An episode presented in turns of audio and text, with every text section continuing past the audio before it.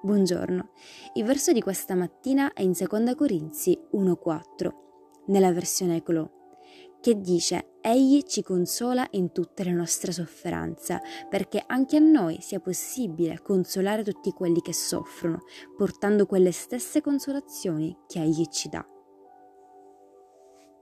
Paolo riconobbe che Cristo conforta i credenti nelle loro sofferenze, in modo che a loro volta possono portare conforto agli altri. Paolo ha usato i suoi momenti di sofferenza come opportunità per benedire quelli attorno a lui. Anche quando tutto sembrava perduto, sapeva che la sofferenza avveniva in modo che imparasse a fare meno affidamento su se stesso e più pienamente su Dio.